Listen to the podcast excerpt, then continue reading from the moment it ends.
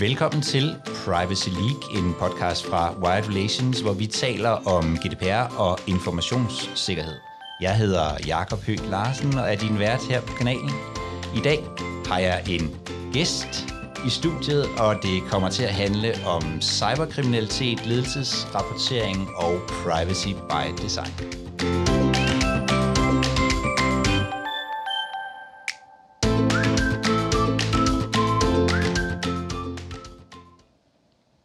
Om ikke andet, så er det da en øh, hyggelig melodi, jeg har fundet, synes du ikke? Jo, den er rigtig, rigtig fin. og den, der øh, synes det, det er øh, Anne-Katrine Thomasen, som er DPO i Kombit, og som har lovet at være min medvært her i dag. Ja, det er rigtigt. Og Anne-Katrine, Kombit, jeg tror, de fleste kender navnet, men hvad er det egentlig, I laver? Ja, Altså Kombit er kommunernes øh, fælles IT- og indkøbsorganisation. Så vi sidder og varetager udbud, indkøb og øh, forvaltning af de samfundskritiske systemer for kommunerne. Øh, og det er eksempelvis øh, sygdagpengesystemet eller kontanthjælpssystemet. Og så har vi også øh, Aula, som øh, mange nok kender fra skoleområdet. Det gør jeg i hvert fald. Ja. og, fra min, øh, og fra børnehaven, hvor ja. det skal være løgn. og hvad er så øh, hvad er din rolle? Du er, du, du er DPO. Hvad er det, du laver til daglig, om så må sige? Ja, altså jeg er jo egentlig databeskyttelsesrådgiver. Jeg vil hellere kalde mig databeskyttelsesrådgiver. Så gør vi fordi det fra nu af. At, øh, at der er simpelthen en rådgivningsfokus for mig. Uh, og det vil sige, at jeg rådgiver Kombit uh, og Kombits uh, ledelse og helt ned til den enkelte medarbejder om alle spørgsmål vedrørende GDPR. Mm. Og selvfølgelig så især i forhold til konsekvensanalyser og, men også i forhold til implementering og facilitering af, hvordan gør vi med GDPR og overholdelse af GDPR i Kombi. Ja, og hvad, mm. hvad er på din dagsorden lige nu? Hvad synes du er spændende og interessant på det her GDPR og, og informationssikkerhedsområde? Ja, altså især er det jo databeskyttelse gennem design og standardindstillinger, som virkelig har mit fokus lige i øjeblikket. Ja. Og, øh, og der er vi faktisk øh, på nuværende tidspunkt ved at at kigge ind i, om vi skal lave nogle nye skabeloner øh, og have en helt ny måde at gøre tingene på mm. i Combit. Øh, og det kunne jeg, vi kunne snakke lidt mere om det på et senere tidspunkt. Vi kommer nemlig tilbage til, øh, til det her med uh, privacy by design. Mm. Øhm, fordi det er sådan, at, øh, at hvis du sidder derude og tænker, at du vil stille spørgsmål om alt det her GDPR og informationssikkerhed, så er du velkommen til at skrive til mig på jakob med c, snabelag, wiredrelations.com. Og hvis du gør det, så, øh, så finder, vi, øh, finder vi en ekspert, der kan svare på øh, spørgsmålet. Og i dag kommer det spørgsmål til at handle om privacy by design. Men det er lidt senere. Fordi konceptet er, at du har taget en historie med. Ja. Og jeg har taget en historie med. Og øh, dem skal vi snakke om først. Og den her øh, historie, som du har taget med, kan du ikke sådan bare lige sætte nogle ord på, hvad er det, den handler om? Jo, det kan du tro. Altså, det er et spørgsmål om, at uh, realkreditmaleren er blevet ramt af et hackerangreb, mm-hmm. og uh, i den sammenhæng, der har direktøren simpelthen udtalt sig, at han kunne ikke få hjælp, uh, dengang han anmelder det til politiet. Præcis. Og det er han så frustreret over, og derfor har han så uh, foreslået, uh, altså... Stillet et borgerforslag. Lige netop, ja. uh, om at, at nedsætte en... Altså, og, og at, at det skal være muligt for almindelige virksomheder og kunne få hjælp, hvis de bliver ramt, ramt af hackerangreb. Og det taler vi to om øh, lige om lidt, fordi tidligere i dag ringede jeg til øh, Preben Meril Angelo, som er administrerende direktør i Regelmælerne, og jeg spurgte ham, hvad vi skal med det her borgerforslag. Jamen, nu har jeg været direktør i en række virksomheder en årrække, og den her virksomhed, jeg er i nu, der hedder Realmælerne, det var så tredje virksomhed ud af fire, hvor jeg har været udsat for hackerangreb ja. ganget op med de personlige oplevelser, jeg har for familie og venner, som også får stjålet deres IT, øh, deres ID eller kontooplysninger og andet, gjorde, jeg sagde, at nu må nok være nok. Ja. Og det konkrete tilfælde i regelmælderne, der var vi over 300 virksomheder, som lå hos et hostingcenter, der alle sammen blev hacket. Ja. Ligesom de øh, foregående gange.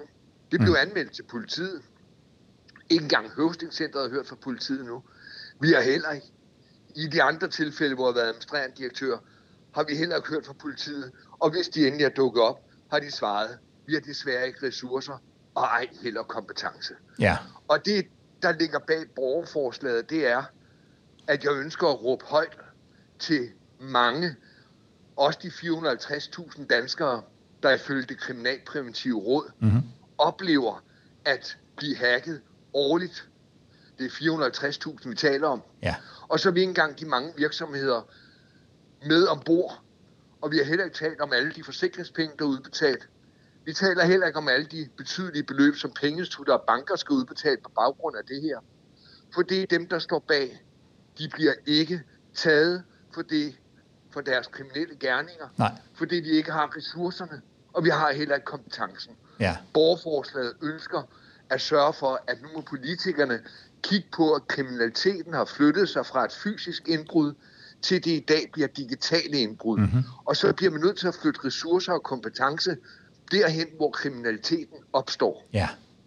Hvad var det, I, hvad var det, I oplevede hos regelmalerne?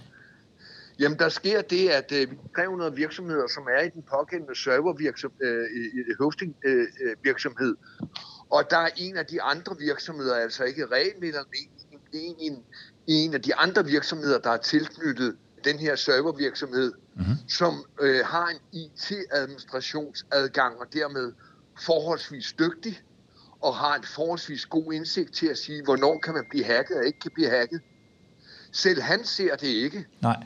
Og slipper så den her ransomware ind i det pågældende hostingcenter og inficerer de servere, der ligger til grund derinde, og hermed stoppede blandt andet regelmælerne sammen med over 100 andre ejendomsmælere over hele landet, mm-hmm. der blev stoppet på baggrund af det her, og, i, og derudover en lang række andre virksomheder af alle arter og alle typer, som blev stoppet på grund af, at der var nogen, der lagde noget ransomware ind.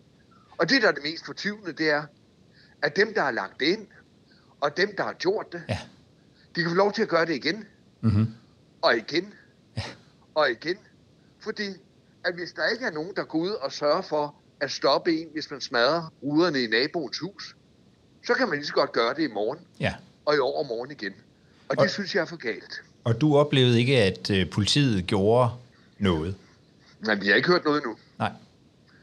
Altså, dengang jeg var direktør for herretøjsvirksomheden Batoni, syd for Aarhus, der hacket, der på femte dagen, mm-hmm. der dukkede politiet op for at optage en rapport, ja.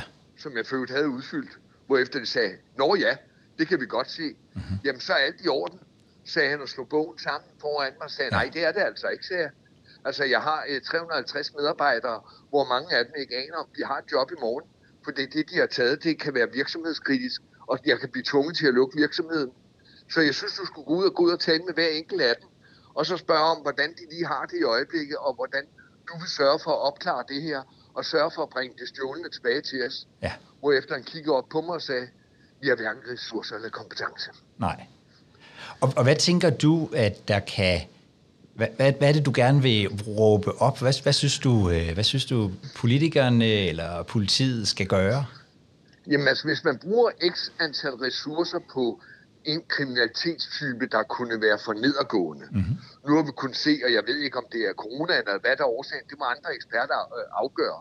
Men hvis nu for eksempel fysisk tyveri er for nedadgående, og der er færre og færre, der får indbrud, også blandt andet fordi det er sværere at afsætte i dag ja. end, end Arne Jacobsens stol, end det er at afsætte kontanter ved, at man tager nogle kontooplysninger. Så, så er kontanter meget nemmere at have med at gøre, end at skulle ud efterfølgende og sælge en stol, som måske er mærket. Så kriminaliteten flytter sig. Mm-hmm. Og når kriminaliteten flytter sig, ønsker jeg altså også, at politikerne skal sige til, til, til de steder, hvor vi har og burde have ressourcer til her, nemlig, nemlig hos politiet, ja. at så ressourcer også bliver flyttet de, de steder hen, der hvor kriminaliteten den vokser. Mm. Fordi de, øh, de, de, som jeg sagde før, de bliver jo de bliver jo ved med at gøre det her igen og igen, for det, de, har, de bliver jo ikke straffet. Nej. De får lov til at gøre det igen. Anne-Katrine, nu har vi hørt hans begrundelse, men hvad var det egentlig, der fik dig til at reagere på det interview, som mm-hmm. øh, Preben Mal Angelo gav til Computer World? Ja, altså der er, nok, der, der er nok flere ting i det. Det ene det er, at jeg virkelig forstår hans vrede og frustration over, at han ikke kan få hjælp. Ja. Og så det andet er, at jeg fornemmer og kan se, når det er, at jeg er ude blandt folk, og vi snakker om, øh, om GDPR, at noget af det, der er aller vanskeligst for dem, det er faktisk at finde ressourcerne. Det vil mm. sige, kan vi få nogle juridiske kompetencer inden for øh, GDPR, inden for privacy, og kan vi få nogle IT-kompetencer, som rent faktisk ved noget om, om GDPR og noget om IT-sikkerhed. Ja. Og øh, der, der, altså, der må man bare sige, at der er så stor efterspørgsel efter, efter de her kompetencer, så det kan faktisk være svært at skaffe dem. Og derfor så er det min mening, at, øh, eller holdning, at, at, at vi faktisk er nødt til at komme med nogle konkrete handlingsanvisninger til de her øh, virksomheder, som ikke går på nødvendigvis at skaffe kompetencerne i form af at ansætte en jurist, der ved noget om GDPR, eller en IT-person, der ved noget omkring IT-sikkerhed. Men hvad kan de gøre, hvis de ikke kan skaffe kompetencerne? Hvad kan de gøre lige nu og her? Mm. Og det kunne for eksempel være, som jeg også skriver i mit LinkedIn-opslag, øh, at, at få en cybersikkerhedsforsikring. Ja. Og, og der er jeg faktisk også, altså, jeg er helt med på, for der var faktisk også nogen, der kommenterede på, på mm. det her LinkedIn-opslag, som jeg, som jeg skrev og delte, at, øh, at sådan en forsikring, jamen, den, er, den dækker ikke godt nok, Nej. når det er et uheld, så er ude. Og der har det bare alligevel sådan, ja, men det er en konkret handlingsanvisning, det er noget, som en virksomhed kan gøre lige nu og her, og så står de i hvert fald ikke alene i situationen. De har nogen, de kan ringe til, og nogen, de kan få hjælp til at sparring hos. Ja, måske er det i virkeligheden det, der sådan er det, er det vigtigste i en, øh, i en cyberforsikring, at, at der er nogen, som måske kan, kan hjælpe og, og, og, og være der og, og gå ind og sige, okay, vi, vi ved, hvad man skal gøre, vi ved, hvad man skal kigge efter, øh, hvordan, for, hvordan sikrer man beviser ja. samtidig med, at man får ryddet op, og, og, alt, og sådan hele den der øh, store øh, sådan kage af, af sort, man ser ind i, tænker jeg, når man, mm. når man som som regelmalerne oplever et, øh, et hackerangreb. Ja. Og så også, altså det, det skal selvfølgelig ikke stå alene, så jeg synes faktisk, at, øh, at han har en pointe med, at selvfølgelig så skal de have, de skal have hjælp, når det er, at de står i situationen, og der skal være et beredskab, når, når man bliver ramt af et hackerangreb. Men det vil være bedre at gøre noget på forkant. Og der kunne det for eksempel være ja, en cybersikkerhedsforsikring, og så overveje også, og jeg ved simpelthen ikke, hvem der skulle, skulle lave sådan en, en handlingsanvisningsguide, mm. men om man ikke ligesom kunne sige, kære virksomheder, vi er med på, det her det er svært, I kan ikke skaffe kompetencerne i form af de juridiske og de IT-mæssige kompetencer, men her er der en, en vejledning til nogle konkrete handlingsanvisninger, som I, I, I kunne gøre ja. øh, på forkant. Og, og det kunne for eksempel være for en cybersikkerhedsforsikring, som vi allerede har talt om, så kunne det være, øh, ja, øh, GDPR er svært, I har ikke nogen juridiske kompetencer i huset, men måske kunne I nedsætte et GDPR-team på trods af, at I ikke har kompetencerne på tværs af hele jeres virksomhed, som rapporterer direkte til ledelsen, og som måske har noget, altså noget, noget, noget, noget struktur, noget governance øh, i forhold til det, og så sende dem på kursus. Ja. Altså, og så er det rigtigt nok, at de bliver ikke eksperter, fordi de måske ikke har den juridiske baggrund til at kunne det, men, men der findes rigtig mange øh, muligheder for at, at højne øh, GDPR-viden i organisationerne på, an, på anden vis.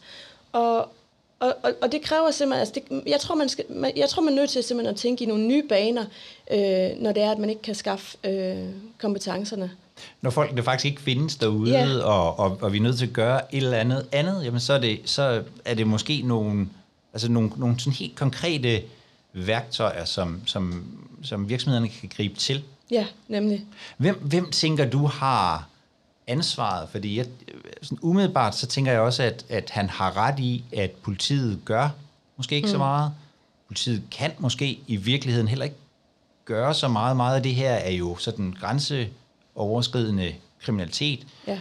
Øhm, jeg havde et interview med en, sådan en, en jeg, jeg plejer at kalde ham et, datagisselforhandler, mm-hmm. som sagde, at de samlede i hvert fald beviser ind fordi det kan godt være, at vi på et eller andet tidspunkt, det var så før der skete noget, men, men hans argument var, at på et eller andet tidspunkt får vi måske et samarbejde med russerne, der gør, at vi kan, kan retsforfølge øh, de her mennesker. Det er måske blevet mindre sandsynligt de senere dage her, øh, hvor vi optager i hvert fald. Ja, det må man øh, sige.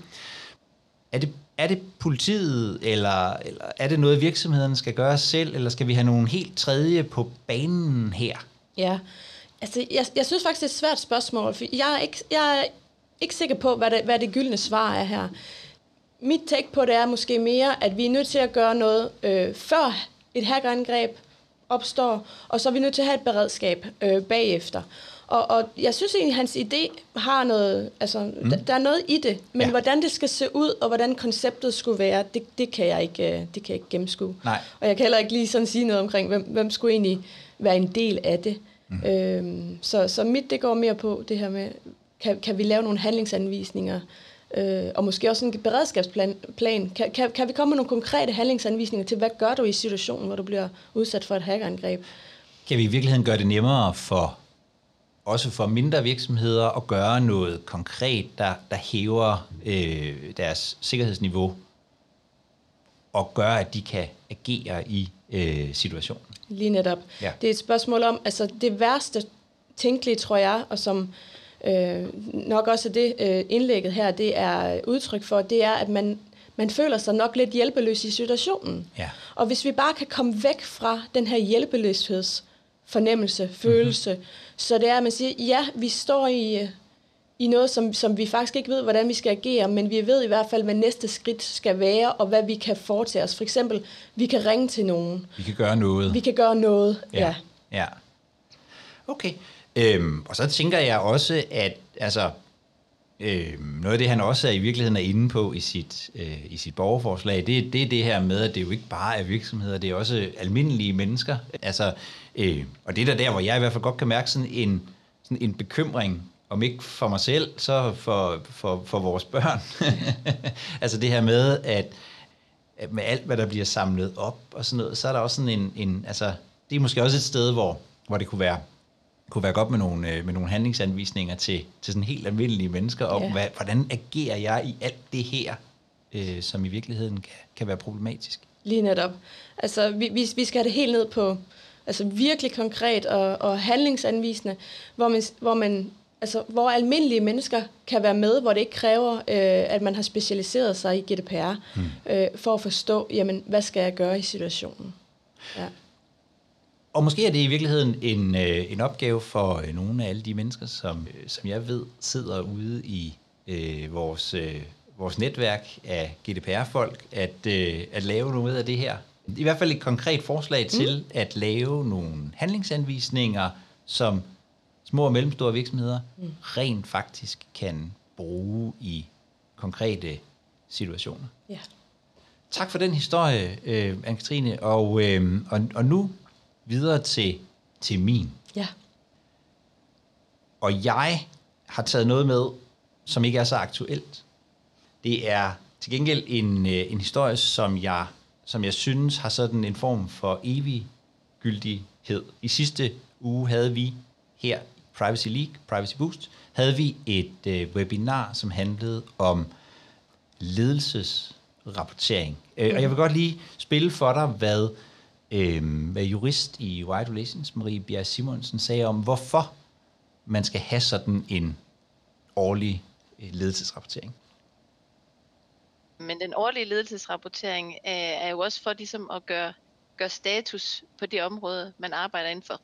Her ja. databeskyttelse og, og i nogen grad øh, informationssikkerhed. Mm-hmm. Og, og årsagen til, at man gerne vil klæde ledelsen på, det er jo, det er jo for at for at give ledelsen det bedste beslutningsgrundlag, at de er oplyst øh, om det, der sker, og kan træffe nogle fornuftige beslutninger på baggrund deraf.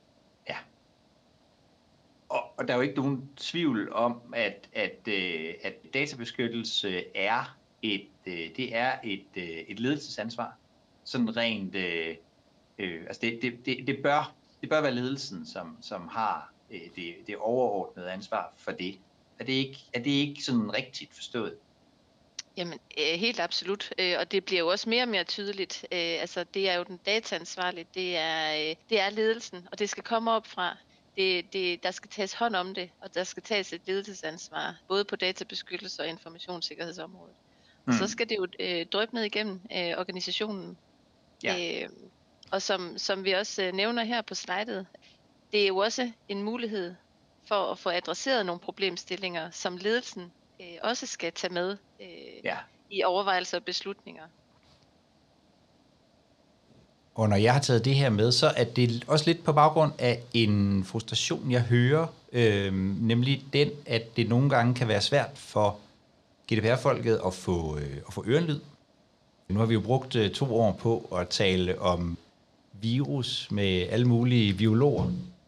Det der med, at der bliver opsamlet sådan uendelige mængder af data om os, og, og brugen og beskyttelsen af det, det synes jeg faktisk er vigtigt for mig selv og mine børn og for, og, og for samfundet. Og jeg bliver nogle gange lidt ked af det på privacy-folkets øh, vegne, når de ikke kan komme igennem deres yeah. budskaber. Øhm, hvad tænker du om det, øh, Anne-Katrine? Er det let at få ørenlyd derude?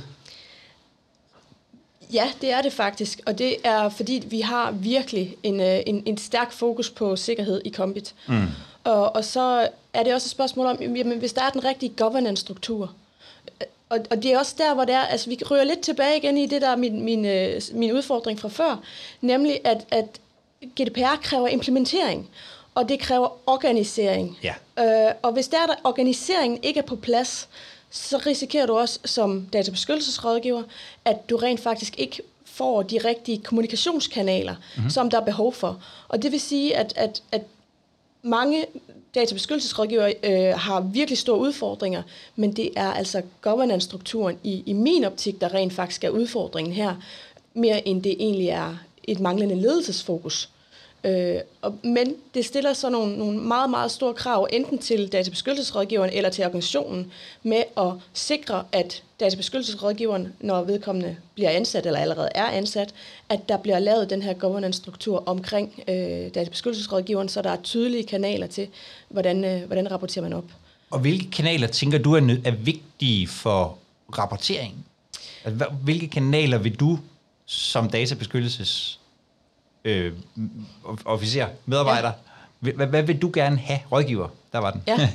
hvad, hvad er det for nogle kanaler, du gerne vil have?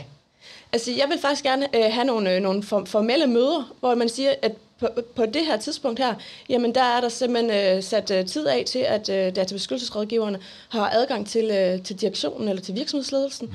til at kunne sige, jamen her der kommer jeg og, øh, og fortæller jer, hvordan hvordan, hvordan ser det ud på, på, på GDPR-siden, hvor er det, vi har udfordringer, hvor er det, vi er okay med, øh, og så altså simpelthen, at der er nogle, nogle, nogle, nogle faste møder, øh, mm. som, som egentlig understøtter, øh, at, øh, at der er, altså, at databeskyttelsesrådgiveren får, får fortalt ledelse, hvordan ser, hvordan ser situationen ud, og hvor har vi brug for hjælp, hvor er det, der er... Øh, hvor er det, vi skal rette en lille smule op, eller hvor er det måske, der er behov for en, en ny procedure eller en proces. Mm. Så, så ledelsen løbende faktisk bliver underrettet omkring øh, udfordringer, i stedet for at det bare bliver en årlig ledelsesrapportering, som de så tænker, okay, det ser godt ud, det ser ikke så godt ud. Især det her med, jamen, at køre risikobaseret. Sige, hvad, hvad gør vi så herfra? Fordi at fortælle ledelsen, at, øh, at det ser godt eller skidt ud, så, så, så, så skal man jo have det rettet op på det bagefter. Ja. Hvis der nu er noget, som, som, som, som kunne gøres bedre. Og, og her, der synes jeg faktisk også, at til beskyttelsesrådgiveren skal, skal tage en rolle og sige, ved du hvad, det her, det kører vi risikobaseret. Og, øh, og det vil sige, at, øh, at en del af min ledelsesrapportering er også at sige, jamen nu starter vi med det her område, og, og, så, og så laver vi en, øh, en handleplan for, hvordan gør vi det, og, og så øh, simpelthen rådgiver virksomheden til, hvordan kan vi så højne sikkerheden eller compliance-niveauet for GDPR løbende. Ja. Og du har, du har siddet til forskellige steder ud over øh. Hvad, hvad, er dit, hvad er din fornemmelse? Hvad, hvad vil du gerne, øh, hvad er det for nogle emner, du gerne vil rapportere på? Altså, ja, rapportere på. Altså, jeg, igen, så jeg som, som, som person, så er jeg meget systematisk, så mm-hmm. jeg mhm. plejer faktisk at, at ligesom sige, okay, lad os lige få alle områderne kortlagt, og så øh, sige, at øh, vi er både databehandlere, og vi er dataansvarlige, øh, og så få, få, få lavet en, øh, altså, først og fremmest lige få lavet en status. Når man starter, så er det en virkelig god idé at have, at have en status så se, hvor, hvor langt er vi på de forskellige områder. Har vi styr på øh, de registreredes rettigheder, når det er, de beder om indsigt? Har vi, øh, har vi styr på, at, øh, at fortegnelsen er, er opdateret og retvisende, og, og at vi har alle afdelinger med ombord, hvor der bliver behandlet øh, personoplysninger? Øh, eller er der nogle steder, hvor vi, hvor vi øh, hvor, hvor, hvor det kunne gøres lidt bedre og optimeres. Når du først har et, et overblik over den virksomhed, du sidder i, jamen så kører man en risikobaseret tilgang, og så finder ud af, jamen, øh, øh, altså er der den organisering, der skal til? Fordi hvis der ikke er den organisering, hvis der ikke er den governance-struktur, så bliver det meget, meget svært øh, at, at, få, øh, at få højnet sikkerhedsniveauet og få højnet øh, compliance-niveauet i forhold til, til GDPR. Øh, fordi det, det, det kræver faktisk en organis- organisering omkring omkring arbejdet med GDPR og få det her til at, at, at, at fungere. Og, det er i virkeligheden ikke et job for en enkelt person, Nej, når man så må sige. Øh, fuldstændig rigtigt, ja. og faktisk så synes jeg, at uh, hvis man skulle virkelig uh, hjælpe virksomheder, også for eksempel som uh, realkreditmaleren her, uh, så lad, altså, en databeskyttelsesrådgiver er virkelig god til at, at rapportere og fortælle, hvordan situationen ser ud, og måske også den risikobaserede tilgang. Men afhængig af, hvor man er henne af i processen, med implementering af GDPR? Er der nogle steder, hvor det, er, det stadigvæk halter en lille smule? Mm. Det er ikke databeskyttelsesrådgiverens opgave, og det, man kan spørge, er det IT-sikkerhedschefens opgave, øh, og så for det her, Måske, men de fleste vil nok sige, at det er mere et spørgsmål om udrulning af IT-systemer, drift af IT-systemer, og er IT-systemerne, som man anvender, at de sikrer, at det, at det er fornuftigt, og er der nogle procedurer for, hvordan man bruger dem. Men implementeringsdelen af GDPR. Hvordan får vi implementeret de registrerede rettigheder, så vi øh, giver indsigt, når, når, når der bliver anmodet om det? Øh, hvordan oplyser vi øh, de registrerede om, at vi behandler deres øh, personoplysninger på, på, på rette vis og på det rigtige tidspunkt, som er en af øh, udfordringerne med oplysningspligten? Øh, det kræver faktisk en implementeringsansvarlig. Mm. Og der, jeg synes faktisk, at i stedet for at sige, at det er ikke det kan, det kan sagtens være en selvstændig rolle, og måske endda en, en faciliterende, koordinerende rolle, som trækker både på databeskyttelsesrådgiverne og IT-sikkerhedschefen, øh, og så på alle de andre øh, medarbejdere. Men, men jeg tror faktisk, vi skal... Altså det kunne i hvert fald være en konkret handlingsanvisning at sige, øh, der, skal, der skal være en implementeringsansvarlig, ja. som rent faktisk kan facilitere øh, det her på tværs af nogle, nogle, nogle fagligheder, øh, som er virkelig dygtige til IT, og som er virkelig gode til, til jura, men som måske ikke øh, har helt styrken til, øhm, hvordan implementerer det man det så, hvordan, hvordan gør man i den praktiske, faktiske implementering og gør det operationelt. Det er, øh, I min optik er det måske lidt en anden kompetence, end, end den de fleste jurister sidder med derude. Så, så i virkeligheden, så, så, så tænker jeg, det lyder som om, at du, du har en tanke om, at det handler om, at en ting er at vide, hvad vi skal gøre, og skabe ledelsesopbakning. Men det svære, det, det det hårde arbejde, det er i virkeligheden implementeringen af det her, og, og, og det kræver sådan et helt specielt fokus. Ja, det synes jeg. Det synes jeg helt sikkert. Og det er også det, vi kan se, både ved de små virksomheder og ved de større virksomheder. Men rigtig mange virksomheder, de tænker, at nu skal vi have en databeskyttelsesrådgiver, og vi skal have nogen, der ved noget om IT. Ja. Og, og så finder de nok ud af det. Men øh, altså, er der noget, jurister er rigtig gode til, så er det jo at sætte sig ned i loven og sige, hvad siger loven? Og, og hvis du kommer til dem, så kan de også fortælle dig, om, om, om, det er, om den idé, du har, om, om den er inden for lovens rammer eller ej. Men der er meget stor forskel på at kunne det, og så at kunne implementere, altså helt ned på gulvniveau, og sige, kære medarbejder, du skal gøre sådan her, når du behandler personoplysninger om, øh, om vores kunder, øh, eller om vores øh, medarbejdere eller ansatte. Og hvordan får man ledelsen med på det? Og det er jo så der, hvor vi rører tilbage igen i organiseringen og i governance-strukturen. Og det er jo simpelthen et spørgsmål om, at der skal nedsættes den, den rigtige organisering og de rigtige kommunikationskanaler, øh, så man også får øh, altså, den implementeringsansvarlige, hvis vi kan kalde ham eller hende det, mm. altså får de rigtige ledelsesbeslutninger. Fordi det her, det er jo et spørgsmål om, okay, nu kører vi en implementeringsstrategi, og der skal, der, skal, der skal træffes nogle beslutninger omkring, hvad er, altså, hvordan ser strategien ud, hvordan bliver den øh, implementeret, hvor mange ressourcer skal vi øh, skal samarbejde på hvilket tidspunkt, og, og hvad har det af betydning for, for, for de ansatte, at de nu skal følge, følge en procedure eller en politik.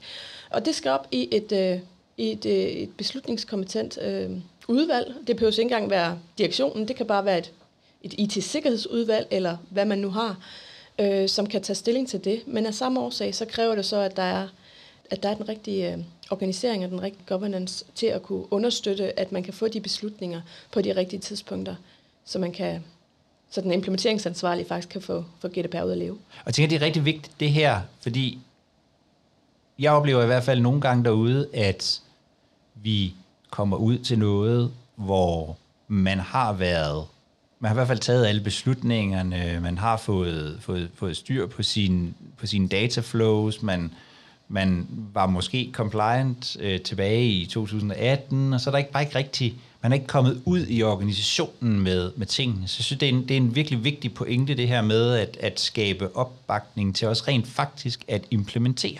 Ja, lige netop. Og jeg, jeg tænker simpelthen også, at det, det er det, vi ser rigtig mange steder også. Nu, nu øh, taler jeg mest omkring, hvad jeg ser andre, de, øh, de, de skriver på LinkedIn, men, men det er rigtig mange steder, der ser vi simpelthen, at det er implementeringen, og det, og det med at få GDPR til at leve. Mm-hmm. Også rigtig mange har faktisk en rigtig øh, flot fortegnelse over deres behandlingsaktiviteter, men så er den blevet udfyldt en gang, måske tilbage i 2018, og så er den blevet øh, genbesøgt i 2019, men den er ikke dynamisk, den er, den er ikke levende. Mm. Det, det, det bliver et dødt dokument, øh, en, en, øh, som, som øh, som måske, måske ikke er retvisende, og der kan vi jo selvfølgelig som databeskyttelsesrådgiver gå ind og, og kontrollere og føre tilsyn på, om det nu ser ud, som den gør, og så lægge det op til ledelsen og sige, øh, den er retvisende, eller den er ikke retvisende. Men, men det er jo ikke det, der er tanken. Tanken er jo egentlig, at det skal være en, en levende fortegnelse, som danner øh, grundlaget, fundamentet for, hvordan arbejder vi med øh, databeskyttelse. Mm. Og det gør vi jo ved at vide, hvad er det for nogle data, vi har. Ja. Og hvordan er det, vi behandler dem. Men, mm. men og, og gøre den levende, det kræver en, en ny struktur, en ny øh, organisering, og, og det kræver faktisk også, at vi har nogle nye arbejdsgange, og, og altså, så GDPR er forandring mm-hmm. øh, i, i, hvordan vi har de manuelle øh, arbejdsgange i, i virksomhederne. Jeg tænker, det er i virkeligheden vel også det, som, som måske endda kan være med til at løse det første, vi talte om med, øh, med, med sikkerheden. Altså det her med at gøre det til noget dynamisk, noget som rent faktisk skal ske. Ja. Vi laver ikke bare foranstaltninger for at have dem stående på et stykke papir, vi laver dem, fordi vi skal bruge dem til noget i virkeligheden. Ja, lige netop. netop. Det, altså, det her det er noget, som altså, det, det burde være noget, vi taler om naturligt, som, mm. som bare er en del af den almindelige medarbejders arbejdsgang. Jamen, hvis den almindelige medarbejder har kundekontakt, jamen, så burde det simpelthen være jamen selvfølgelig hvad hedder det, beskytter vi personoplysninger, og vi behandler dem, og det gør vi på den og den måde, og så skulle det jo egentlig gerne være nogle retningslinjer, eller nogle processer, nogle procedurer, mm-hmm. som, som simpelthen bliver integreret på, på ryggraden af de her medarbejdere, øh, så det bare er, altså at beskyttelse af personoplysninger er ja, virksomhedens måde at gøre tingene på. Ja, mm. og det tror jeg faktisk er et ret godt oplæg til vores... Øh vores tredje emne. Ja.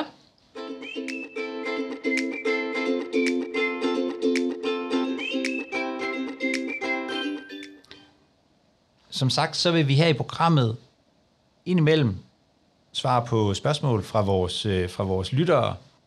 Som jeg sagde før, så kan man skrive til mig på, på, min, øh, på min mail, som er Jakob. Se, snabelag, widerelations.com, og så finder jeg en, der kan øh, svare.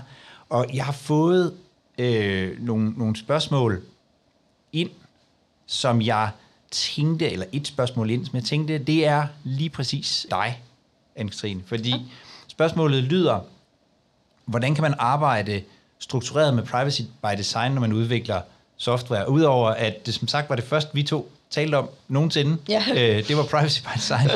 øhm, så, øh, så er du jo netop i en virksomhed, hvor, hvor, øh, hvor det er sådan hele grundlaget for, for virksomheden, det er jo at udvikle øh, software til, øh, til, til, til kommunerne. Ja. Hvad tænker du på, når jeg siger privacy by design? Ja, altså jeg tænker faktisk på flere ting. Um, og det første, det er, hvordan er IT-systemet designet? Uh, har, vi, har vi tænkt de registrerede rettigheder, for eksempel oplysningspligten, ind i systemet, eller har vi ikke? Øh, hvad for nogle, øh, hvordan er brugerstyring, adgangsrettigheder, øh, hvordan er det tænkt ind i systemet? Øh, det er faktisk så, hvis man kigger på databeskyttelse gennem design, og du tænker på behandlingssikkerhed, så de jo, altså, der er et sammenfald, meget, meget stort sammenfald mellem artiklerne her.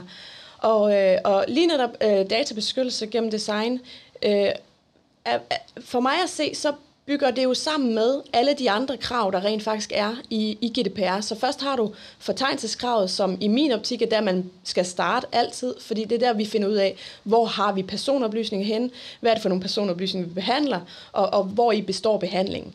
Og hvis det er, at man lige så stille altså får, får udarbejdet, og det er faktisk noget, vi gør i, i Combit, øh, der er vi lige nu ved at, at, at, at udarbejde nye skabeloner med henblik på, at vi kan bedre formidle og udfylde og altså gøre det lidt mere intuitivt, lettere øh, øh, for vores, øh, både internt for vores medarbejdere at sige, hvad er det rent faktisk, øh, vi mener, når vi snakker databeskyttelse gennem design og behandlingssikkerhed. Men også for, at, at, at vi kan sige til vores leverandører, øh, kære leverandør, når, når vi snakker databeskyttelse gennem design, jamen så, så mener vi det her, og det er det, I skal forholde jer til, det er det, I skal svare på. Øh, så vi har simpelthen, øh, så vi, vi, er, vi er simpelthen i gang med at, at opbygge en helt ny øh, skabelonmodel, kan man næsten mm-hmm. kalde det måske, hvor øh, artiklen databeskyttelse gennem design og standardindstillinger er blot en ud af mange skabeloner.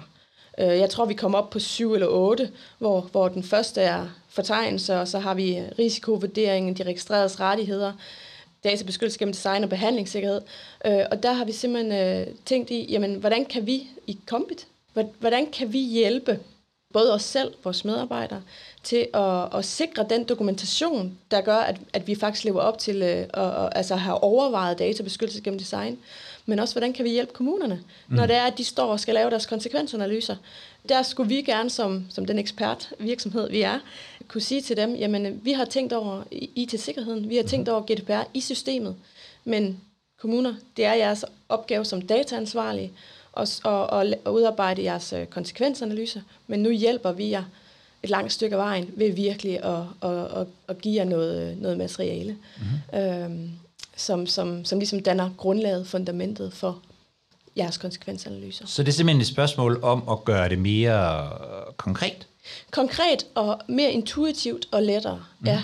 Så, så, så, øh, og, og vi er i øh, den spæde start. Vi har selvfølgelig noget um, dokumentation og alt i forvejen, så det, det er bare et, øh, altså det er en ny tanke, vi, vi kører med øh, omkring, hvordan kan vi ramme Altså lidt det samme, som vi faktisk snakkede om før. Hvordan kan vi ramme nogen, der ikke er jurister? Nogen, der mhm. ikke er IT-folk, når det er, vi snakker databeskyttelse i, i IT-systemer. Øh, og det kan vi ikke gøre, hvis vi bliver ved med at snakke i juridiske termer og Nej. i IT-termer. Så, så på en eller anden måde, så skal vi faktisk have oversat meget kringlede øh, øh, artikler fra databeskyttelsesforordningen og fra databeskyttelsesloven til noget, som både vores medarbejdere, som ikke har øh, de juridiske øh, kvalifikationer, øh, til at de forstår 100%, jamen okay, når vi snakker øh, databeskyttelse, så betyder det, at her der skal jeg øh, forholde mig til, at, øh, at, at, øh, brugere af et IT-system, øh, at øh, hvordan deres øh, personoplysninger behandles heri, og for eksempel så bare ordet behandling, altså vi behandler personoplysninger, jeg havde en, et, et rigtig godt eksempel fra en, fra en tidligere, øh, og, hvad hedder, fra en tidligere, ja, fra min tidligere arbejdsplads, hvor jeg siger øh, behandling af personoplysninger til en læge. Mm. Så kigger han på mig og siger, jeg behandler altså patienter. Yeah. Og jeg synes, det rammer bare lige ned i, at vi, vi er nødt til, som dem, der ved noget om GDPR, at få det oversat til et sprog, som almindelige mennesker kan forstå. Mm. Og det er først, når det er, vi får et et sprog, som, øh, som både ansatte, medarbejdere, leverandører, kunder, kommuner, at, at, at de ligesom forstår, hvad det vi snakker om, at, at, det, at GDPR bliver operationelt, at det bliver implementeret i samfundet på en måde, så, at, ja, så det lever, i stedet for at det bliver en juridisk disciplin. Så I er i virkeligheden, disciplin, ja. så I er i virkeligheden i gang i, en, øh, i et forsøg på at oversætte nogle ting Ja, det er vi faktisk. Det er faktisk en oversættelsesopgave, vi sidder med, ja. Mm. Og lige nu der er det en uh, tung juridisk opgave, men, men vi forsøger faktisk at, at oversætte det med henblik på at imødekomme kommunerne lidt bedre uh, i deres konsekvensanalyser. Men hvorfor er det så vigtigt? Altså, hvad, hvorfor, hvorfor var det nærmest det første, du sagde til mig, da jeg spurgte dig, hvad er vigtigt på GDPR-området lige nu? Der, der sagde du privacy by design. Ja. Og det er så et år siden. Nej, nej det er det ikke helt. Men, men, helt, øh, ja. men, men, men, øh, men hvorfor er det, det er så vigtigt? Det er fordi, altså, rigtig mange, når de hører ordet GDPR, så tænker de i jurister. Men GDPR er, altså om det er 50-50, det skal jeg ikke kunne sige, men det er lige så meget en IT-øvelse. Måske endda mere en IT-øvelse, end det er et spørgsmål om jura. Øh, og det, det handler jo om, i sidste ende, så handler det om beskyttelse af personoplysninger. Hvis vi som jurister ikke ved noget om IT, vi ikke ved noget om teknisk sikkerhed, jamen, og det siger jeg ikke, at, at juristerne skal kunne, men de skal kunne samarbejde med IT-folk. Ellers så står vi altså med, at det bliver en, øh, en skrivebordsøvelse, øh, mere end det bliver, øh, end at det rent faktisk højner sikkerheden, og at vi rent faktisk får beskyttet personoplysningerne. Mm-hmm. Så jura og IT øh, skal tale sammen her. Det er, ellers så bliver det en, ja. Så, øh, så, så, så, så svaret på, eller i hvert fald et muligt svar på, på spørgsmålet, det er så i virkeligheden at få oversat den juridiske virkelighed til noget, man kan forstå i softwareudviklingen. Ja. Yeah. Eller i softwareudviklingen. Prøv, ja. prøv, prøv at sætte nogle flere ord på. Altså, at, at, at uh, privacy by design, hvis, hvis, man skal, hvis man skal systematisere det, så handler mm. det om at få, at få sat nogle, nogle ord på, på, på den, den juridiske, på de, de juridiske rammer, som man kan forstå, når man udvikler ja, software. lige netop. Så det er jo et spørgsmål om, at, øh, at altså, for eksempel sige, ja, indsigtsretten til, ja. til, til en IT-person, øh, der skal forsøge at designe et IT-system. Så, altså, det, vi rammer ham ikke, for nu at sige det, som det er. Vi er nødt til ligesom at sige konkret, hvad er, okay, oplysningspligten, hvad går det ud på? Hvorfor er det vigtigt?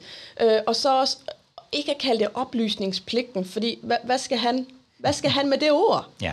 Altså, han har brug for nogle konkretheder, som siger, jamen, øh, når vi behandler, eller også bare ordet behandler, ikke? Mm. når vi øh, har dit telefonnummer, hvordan beskytter vi det så? Jamen, altså, få det helt, få det trukket ned på, på, på jorden, øh, og lad os snakke om håndtering af personoplysninger i stedet for behandling af personoplysninger. Lad os snakke om brug af personoplysninger. Du bruger et telefonnummer for at kunne ringe, eller sende en sms til en person.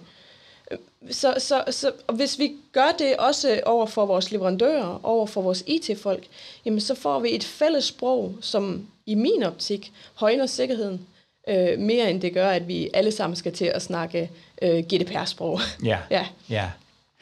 Og jeg tænkte lige da vi, øh, da vi startede i dag, så, så tænkte jeg, at vi har, vi har valgt øh, tre emner, som øh, overhovedet ikke hænger sammen. Det har du faktisk ret i. men, men det tænker jeg faktisk, vi havde alligevel. Fordi, det, øh...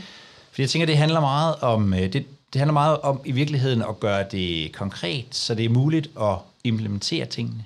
Ja. Altså øh, at, at, at få GDPR ud og leve, mm. i stedet for, som, som det nogle gange gør lidt, dø enten i IT-afdelingen, fordi der tales sådan rent IT, eller dø i den juridiske afdeling, fordi der tales rent jura, men i virkeligheden komme ud og leve i, i, i virksomheden, og det er en, en, en, en implementeringsopgave, men også er en oversættelsesopgave. Det er sådan helt øh, forkert at summere vores, øh, vores lille snak op på den måde. Nej, jeg synes faktisk, det er, det er meget, øh, ja, meget rigtigt set.